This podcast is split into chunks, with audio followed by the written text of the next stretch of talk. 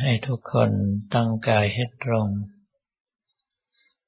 กำหนดสติคือความรู้สึกทั้งหมดของเราไว้ที่ลมหายใจเข้าออก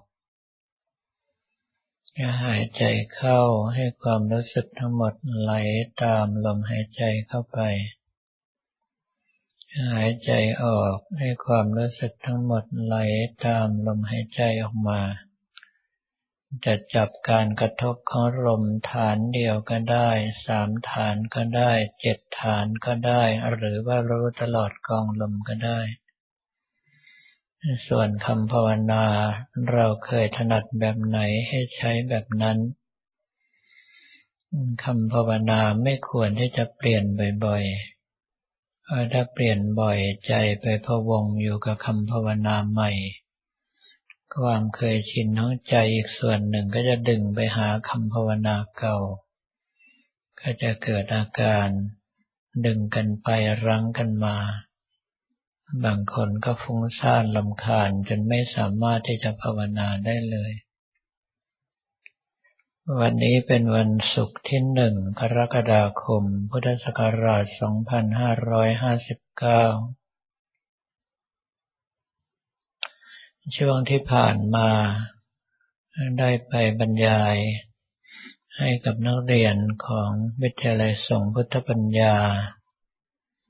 มีผู้ปลาลบว่าการรักษาศีลเป็นเรื่องยาก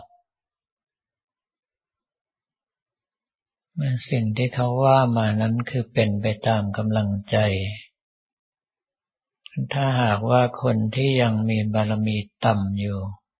การรักษาศีลก็จะเป็นเรื่องยาก เพราะว่าบารมีต้น พยายามจนเต็มที่แล้วก็รักษาศีลได้อย่างเดียว ไม่สามารถเจริญสมาธิภาวนาได้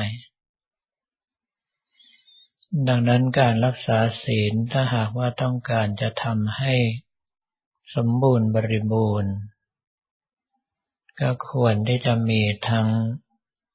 ในส่วนของศีลและสมาธิควบคู่กันไป ในส่วนของศีลนั้นเราต้องเห็นคุณความดีของศีล ว่าเป็นเครื่องป้องกันไม่ให้เราตกสู่อบายภูมิ คือบุคคลที่มีศีลห้าสมบูรณ์บริบูรณ์ อย่างน้อยที่สุดก็จะได้เกิดเป็นมนุษย์ชั้นดี เนื่องจากว่าศีลห้ามีชื่ออีกอย่างหนึ่งว่ามนุษยธรรม ก็คือธรรมที่ทำให้เราเกิดเป็นมนุษย์ ป้องกันอบายภูมิสี่คือนรก เปรตอสุรกาย สัตว์เดรัจฉานได้ แต่ถ้าหากว่าเรามองตรงนี้บางท่านก็รู้สึกว่าหนักเกินไป ก็ดูคุณของศีลในลักษณะเบาๆ อย่างเช่นว่าเราเองก็ไม่ปรารถนาให้ผู้ใดมาฆ่าเรา เราก็ไม่ควรที่จะฆ่าใครถ้าเราไม่ปรารถนาให้ผู้ใดมาลักขโมยของของเรา เราก็ไม่ควรที่จะไปลักขโมยของของใคร เราไม่ปรารถนาให้ผู้ใดมา แย่งชิงของที่เรารักคนที่เรารัก เราก็ไม่ควรที่จะไปแย่งชิงของรักหรือคนรักของคนอื่น เราอยากจะฟังแต่เรื่องที่จริง เรื่องที่เป็นความสัตย์เราก็ไม่ควรที่จะโกหกหลอกลวงใคร เราอยากมีสติสัมปชัญญะสมบูรณ์บริบูรณ์ ก็ควรที่จะงดเว้นจากสุราเมลัยและยาเสพติดทั้งปวงเป็นต้น ถ้าหากว่าท่านทั้งหลายมีความหนักใจในเรื่องของศีลว่าระมัดระวังยาก เพราะว่ามีหลายข้อหลายสิกขาบท ก็ให้ระวังใจของเราอย่างเดียว การที่เราจะระวังใจของเราได้นั้น ก็คืออยู่กับลมหายใจเข้าออกของเรา หายใจเข้าให้ความรู้สึกไหลตามลมหายใจเข้าไป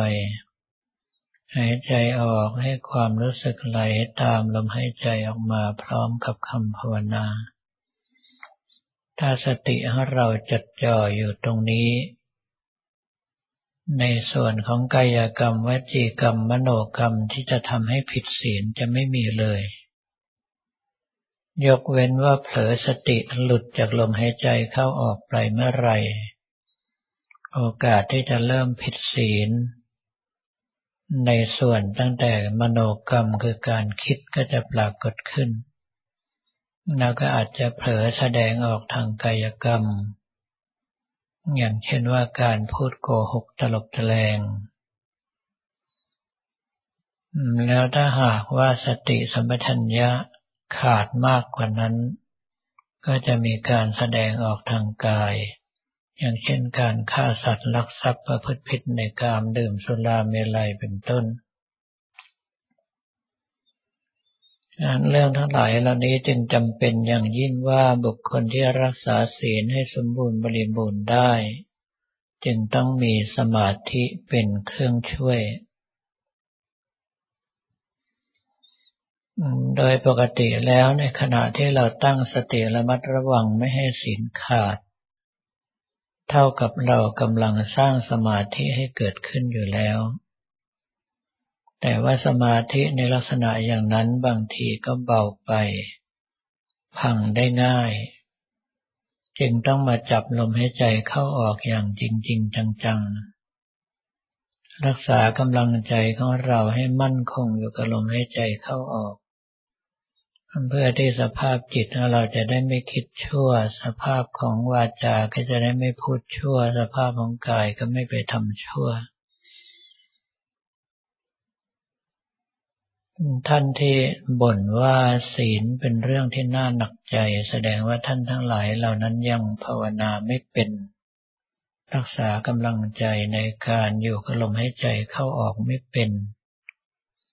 จึงควรที่จะมาเน้นในเรื่องของการตามดูตามรู้ลมหายใจเข้าออกหรืออานาปานสติของเราเพราะว่าอานาปานสติเป็นหนึ่งในสัพพัทธกรรมฐาน ก็คือกรรมฐานที่ก่อให้เกิดประโยชน์สารพัดซึ่งประกอบไปด้วยอานาปานสติคือการเลิกถึงลมหายใจเข้าออก พรหมวิหารสี่ก็คือการที่เราซักซ้อมสภาพจิตของเราให้ประกอบไปด้วยเมตตากรุณาเมุทิตาอุเบกขามรณานุสติ คือการที่เรารู้ตัวอยู่เสมอว่าต้องตาย และกายคตาสติมีสติอันรู้สภาพความเป็นจริงของร่างกายนี้อย่างชัดแจ้ง ดังนั้นในเมื่ออานาปานสติเป็นหนึ่งในกรรมฐานที่ก่อให้เกิดประโยชน์สารพัดอย่างเราก็ไม่ควรที่จะทิ้ง แต่ละวันควรจะมีเวลาที่อยู่กับลมหายใจเข้าออกอย่างจริงๆจังๆ ถ้าไม่ได้มากอย่างน้อยก็เช้าสามสิบนาที เย็นสามสิบนาที หรือถ้าหากว่าใครปลีกตัวมีเวลาว่างด้วยก็กลางวันอีกสักสามสิบนาทีเป็นอย่างน้อย พออารมณ์ใจให้เราทรงตัวตั้งมั่นแล้วการระมัดระวังในศีลก็เป็นเรื่องที่ง่าย เพราะว่าสติจดจ่ออยู่กับลมหายใจเฉพาะหน้าโอกาสที่จะละเมิดศีลก็ไม่มี ถ้าหากว่าสมาธิทรงตัวเป็นอัปปนาสมาธิ เราก็ใช้กำลังของการรักษาศีลนี้พิจารณาต่อไป ว่าไม่ว่าตัวเราหรือผู้อื่นจะเบียดเบียนกันด้วยกายด้วยวาจาหรือใจหรือไม่ก็ตามท้ายสุดก็ล้วนแล้วแต่ตายลงไปทั้งสิ้น ถ้าหากว่าการตายแล้วต้องกลับมาเวียนว่ายตายเกิดใหม่ก็ต้องประกอบไปด้วยความทุกข์